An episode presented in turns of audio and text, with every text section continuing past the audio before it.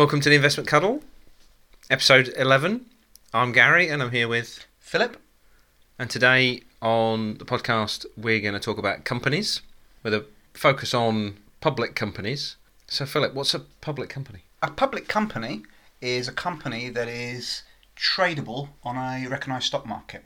So, for example, the difference between a limited company is a company that has a limited liability but is not tradable, its underlying shares are not tradable on an open stock market, whereas a public limited company in the United Kingdom is another limited liability company, but the shares are tradable on a public stock market. But otherwise, they're very similar. Right, so you've got a private company and a public company. So, if you're a private company and you want to go public, how do you do that? So, the most common method for a private company to go public is to have what is known as an initial public offering, which is often abbreviated as an IPO. This is where the comp- uh, company then engages with an investment bank or banks to arrange for them to publicise the new company um, with it, predominantly its own clients and will arrange for its share, certain percentage of its shares to be tradable on the stock market. Okay, so why would anybody want to do an IPO? You know, if you if you're a private company, what's the point? Well, Historically, it was generally to access more capital so the company can grow. Now, as a private company or a public company, you can borrow money to grow, or you can use your cash flow from your business to grow. But sometimes, if you really need a big chunk of money, the historically the easiest way of getting that was to list your company on the stock market and raise the money by getting new shareholders. So often this was the case in before where small companies saying I want to double, treble my size because I really need to grow or need to get into a bigger market, they would often have an IPO. Now, one of the ways, because of doing it via an investment bank, the IPO will be considered to be fully insured or fully underwritten. This is where the investment banks organising it are guaranteeing that they will buy any shares the company is floating on the stock market that the public don't want to buy. So this ensures that the company gets exactly the same amount of money raised for them to grow as they've planned. You don't have to have it fully insured or fully underwritten, but there, if the market only buys 10% of the shares you're offering, you only get 10% of the value. So therefore, it's a way of guaranteeing for the company you get the money you needed to grow. Okay, so it's about predominantly growth. Historically, historically, because you want you want to raise capital by giving elements of your business away mm-hmm. for that that money, That's which right. makes and historically sense. that was also very important because this is capital for the company, and there's only two ways a company gets capital retained profits from the past or shareholder capital. So, this is where growing your shareholder capital. Loans are just temporal, temporary capital that have to be repaid or rolled over, constantly rolled over, so it's not the company's money.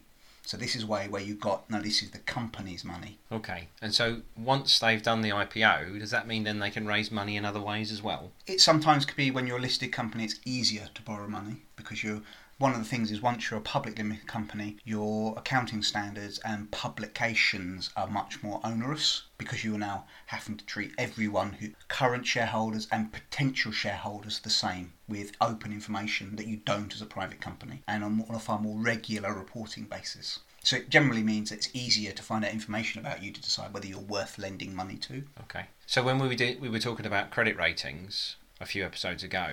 Can a private company raise bonds in the way that a public company can raise bonds? Yes. The difference might be, and is often the case, a public company, because there's far more public financial information out there because they have to report it far more frequently, they get a better rating from the credit ratings agencies because there's more information of which to gauge it off than a private company. Also, there's certain things if you're actual company going for an IPO, there are certain, or certainly be considered in any stock market indices, you have to have certain amounts of time you've been around so that there are at least two to three years of financial history and reports that can be gauged of how good or bad you are as a company. Okay, so you said historically the IPOs were there to raise capital to help companies grow. What's changed? In our current low interest rate environment, quite a lot of companies don't need to raise money via capital. They can get it via private companies paying into them, or they can just borrow the money much easier. So often, for quite particularly in the tech industry,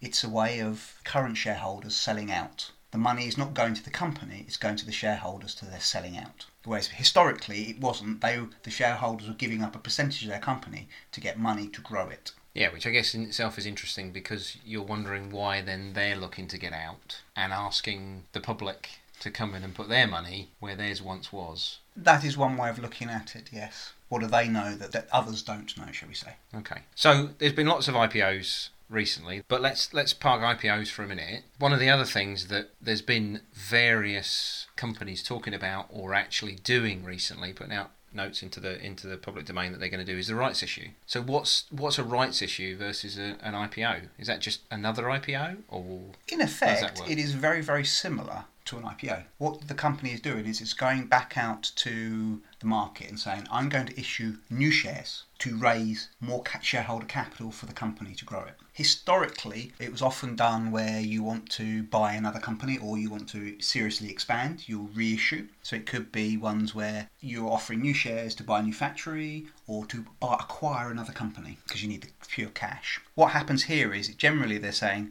the company currently has 1 million shares. We're going to issue an extra 100,000 shares, and the money raised from that we're going to use to do something. Another, and that's usually when you're growing. There's other ones which are more likely what's happening at the moment where you currently have a million shares, you're offering then 2 million new shares to bring your total number of shares to 3 million. So effectively, you're diluting the current shareholders' lot because you're desperate for cash. And this is one way to make you stable by having a lot more cash, reduce down your borrowing. Yeah, so I, I think you, you made the point there about the current shareholders. This sounds like a bad deal for the current shareholders based on the fact that they, you use the word dilution, which, as, as I understand it, means that you're putting more shares in, so therefore the value of your current share is worth less than whatever those that, that proportion of new shares is, surely?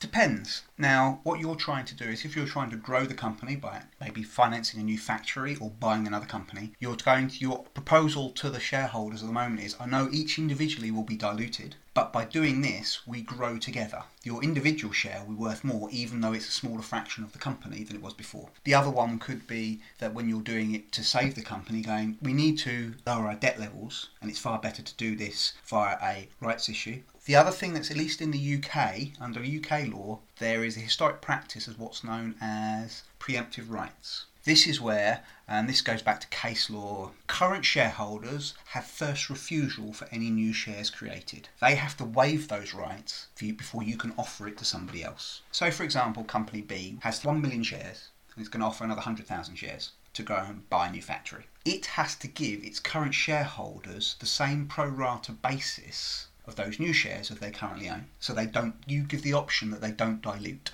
So if they had 10 shares and you're offering one new share, you have to offer them first the option of buying that one new share for every 10 so they don't dilute before you can offer it to somebody else. Yeah, but, if, but surely then if they're buying that 11th share for their cash, having already put 10 shares worth of cash in and the market capitalisation of the company, what the company's worth total, doesn't change, surely their shares are then diluting, aren't they? Yes. Their analysis says with the company, by growing its share capital, we will make the company more valuable in the future. Not tomorrow, but in the near future and the long term future. By doing this, it will be worth more money. It is better doing it this way than just saying borrow the money. So, as a shareholder, then you really need to understand that company, where you think that company's going, what its business has been like, and what the projections are. And whether you believe the projections. Yeah, but you really need to understand that before you put any, you know, it's the phrase of, to me anyway, is good money after bad. Yes. Is you can turn around and say, well, yeah, it's bad money now because those 10 shares aren't going to be worth what they were. So you turn around and say, well, actually, okay, I'll cut my losses. Or you then put more of your cash into the 11th share thinking that the those 11 shares in the future will be worth more than your 10 would have been yes that's a tough choice yeah, to, for me as a, as a mere mortal i'm sitting there and going i don't want to have to make those kind of Mm-hmm. decisions. So therefore, it makes me wonder: Would I be investing in a company that's doing a rights issue where, on the latter case, you've got to be convinced that everybody's holding hands here and go, and going to make sure that the company's got a temporary cash flow or debt challenge, and that that will be resolved pretty pretty quickly. Otherwise, get out surely. And this is where the crux of the thing comes down to it. If you are an investor and not a trader and a speculator, that is exactly the decision you have to make. Is it actually, by doing this, making the value of the company greater over the long term and it's worth doing purely as an investor? Just as I say, you're lending money to somebody, you want to do they have the ability to pay it back mm-hmm. plus the interest? So yeah. it's one of those questions. It's it's all down to that. You're an investor. You're looking at their business case, going, is it still viable? Is it going to grow?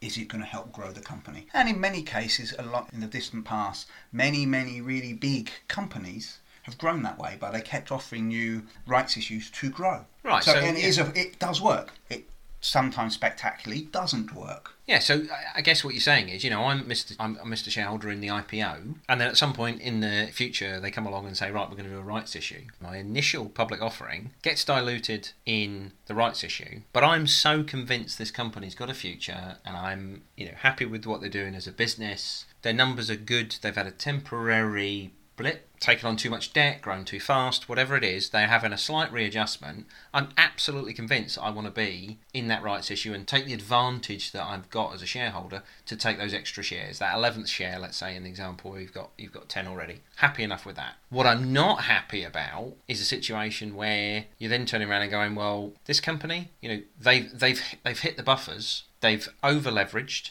turns out they've got too much debt. Their numbers aren't looking good in terms of growth. Their cash flow's are appalling. I'm not putting any more money into that rights issue. And maybe this is the point which is worth emphasising strongly. As a private investor who wants to manage his own investments, these are the active decisions you have to make. Now, you can delegate if you went to some collective investment vehicles and let an uh, investment manager deal with this, because these are the bits that are really difficult to work out. It's something you should have form your own opinion on. Going, is it something I just stay clear of, or do I want to partake? That at the end of the day, you're a private investor. If you want to actually manage your own investments, you're going to have to make that decision. Just know what what we're trying to explain here is what is a rights issue. There's several extremes of it. What really happens. At the end of the day, the business case that the company has put forward, you have to go and read it and decide whether you believe it or not and yeah. then make your decisions accordingly. And, and, I think that's difficult, isn't it? When you look at the, you know, a shareholding in that company, you know, you'll get a um, corporate action come through. It might be just for information or it's asking you to make a decision. But I think you go back to the, the latter case with the rights issue. If I'm in that scenario, I'm asking myself why I'm still owning that stock prior to the rights issue because actually I should be running for the hills and have sold it by now. So we've talked about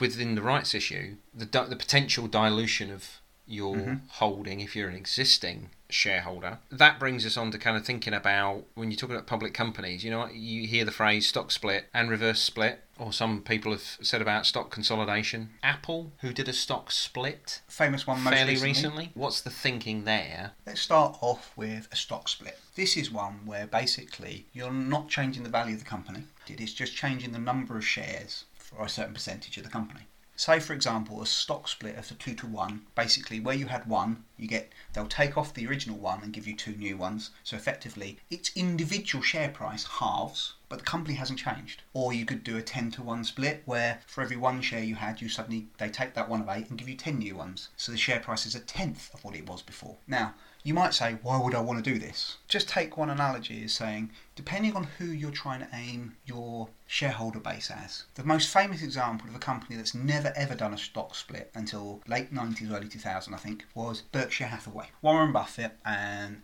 was basically very adamant against these. So originally, the shares that were trading for a couple of dollars in the 60s were trading best part of $150,000 a share now. So basically, most people, you're locked out. You can't buy it you just can't even afford a share, let alone a couple. So often, what the companies do is you become very liquid because less and less people could even consider buying you. So one of the rationales is I want to keep my share price within a certain range because it allows people to buy them relatively easily. So you want to, some people want to keep it within a couple of pounds, not go hundreds of pounds, not much beyond hundreds of pounds per share, because it allows the biggest number of people to could potentially own you. So what you'll find is that the share, the value of the company goes up and up and up. They're going. What we're saying is actually, in each individual share is worth too much for what we think our shareholders or the base of shareholders we want to be able to consider us could afford.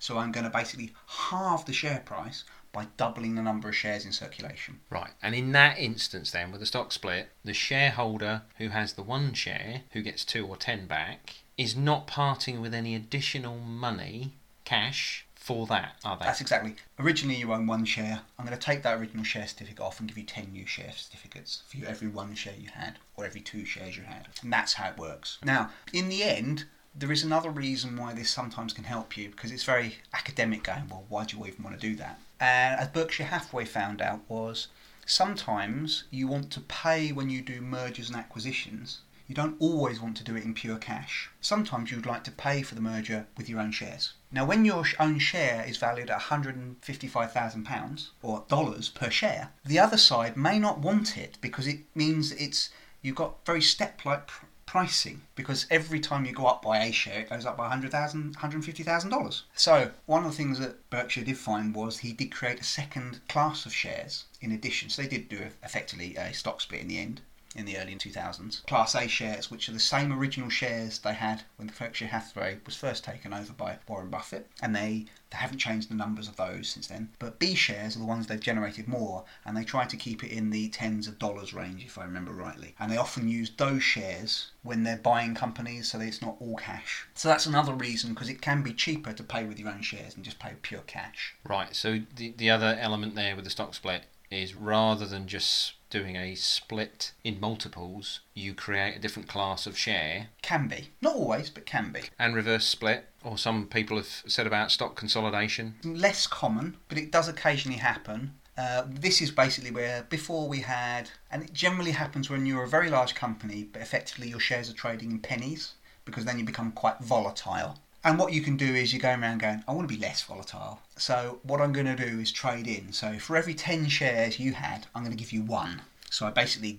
reduce the number of shares accordingly, and therefore I push the share price so I now become pounds instead of pennies, example. That's less common, but it does happen. Usually when companies have had to do lots of rights issues in the past, and they've one example currently in the UK is Lloyds Bank. They had to do rights issues, and they had to offer these rights issues to the government because no one in the market bought them. So the government was the underwriting them, and now the government sold them to get most of the shares back into the market. They're trading as penny shares. They might at some point in the future decide to do a stock consolidation, basically to push them back to be worth pounds instead of pennies. Mm-hmm. Okay, so that's the reverse split. So the other thing that we should probably cover on public companies is share buybacks. What is a share buyback?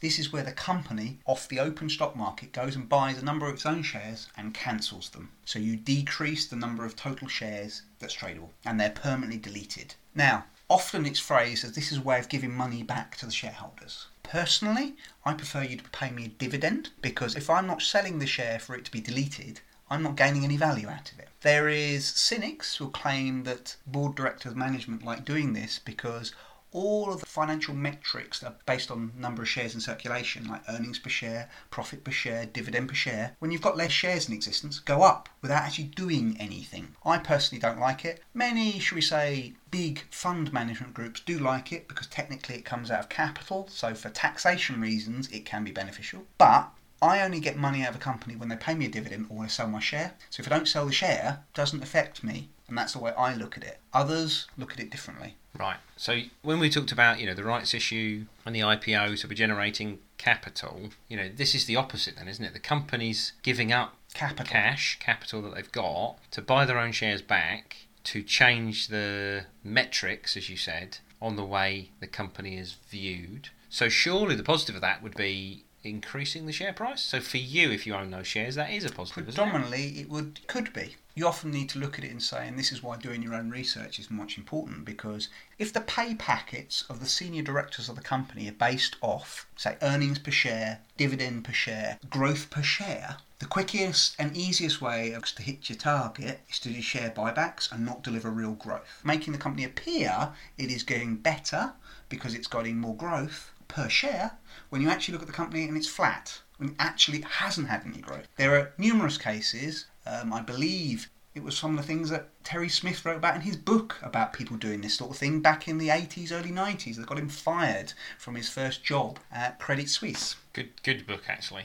What's the title of that? Accounting for Growth, if I remember rightly. Yeah, it is. You can still get hold of second-hand copies. Yeah. And I would recommend reading it yeah, because this is in finance. Nothing is new. It's, just repackaged. It's not a page turner, but it's a good read. So. And these sort of accountancy practices keep going. Carillion's probably the best example of people who gained the system by making the company look like it's growing when it wasn't. Right, and we all know what happened to Carillion. They are bankrupt yeah. and were liquidated.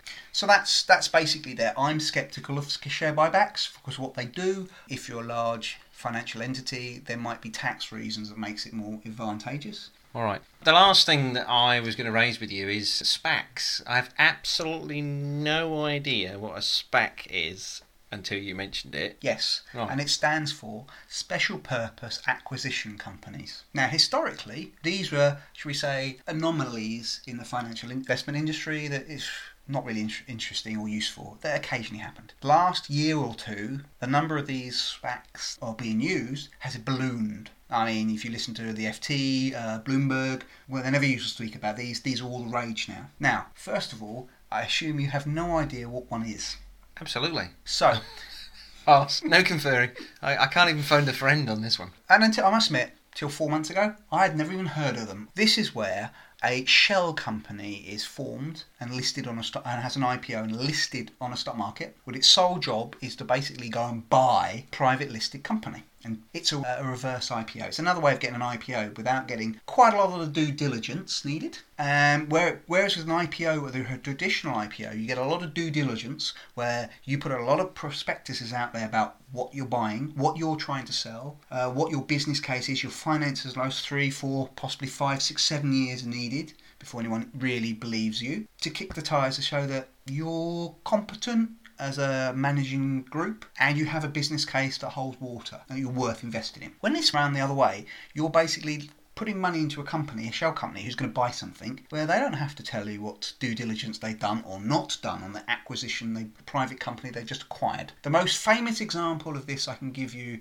a recent SPAC was Nikola. This is the electric truck company that was trying to do what Tesla did for cars, but for, for the um, industrial trucking industry. Yeah, so heavy goods vehicles, that sort of stuff. That's right. Yeah. And their share price was going up and up and up, and all of a sudden there was a few, should we say, rumours that came out that maybe they didn't have the technology they thought they had, or they they released to say they had, and maybe there wasn't when kicking the tires there wasn't much substance behind them. Some things came out that their promotional videos were trucks rolling down hills and not actually under their own power, and they were forced to admit this recently. And then it came out, of course, that under a normal IPO, you would this sort of information would have come out, or the IPO would have collapsed. Whereas in a SPAC, it was like six months before this sort of thing, and you're already bought in. So there's a lot of concern at the moment. I mean, in America, the regulators, the equivalent of the Financial Services Authority in America, the Securities Commission,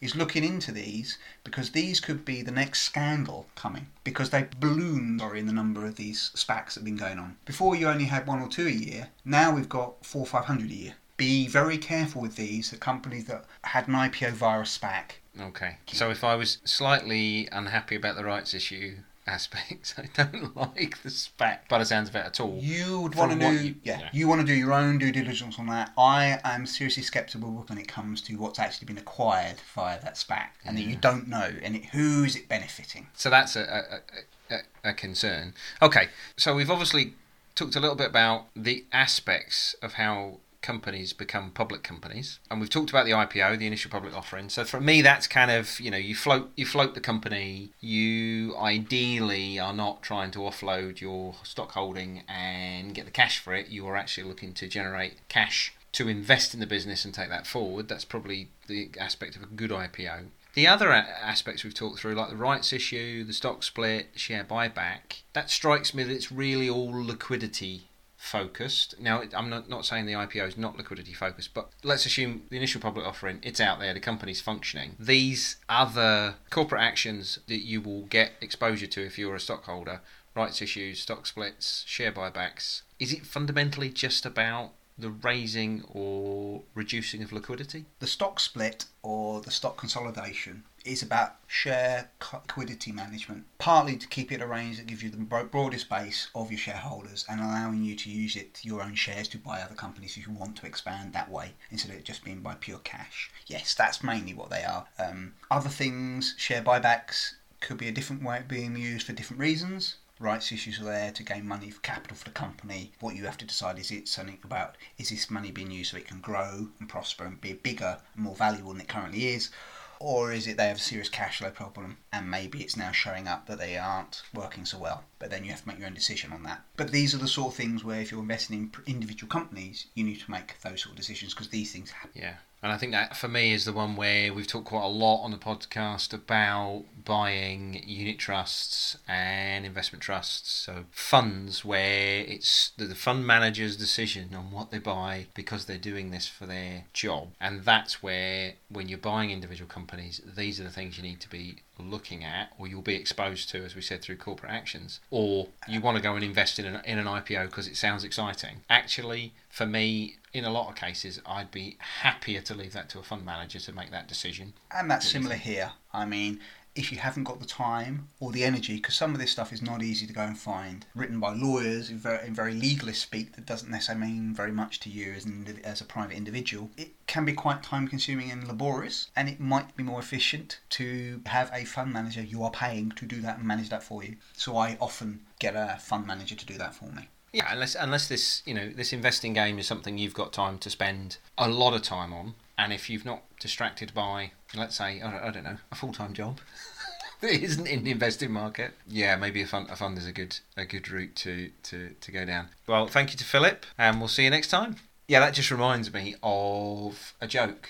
You, know, you said about the the truck rolling down the hill. The rolls can hardly. Don't know that. Joke. Rolls down one hill and can hardly get up the other. Boom boom.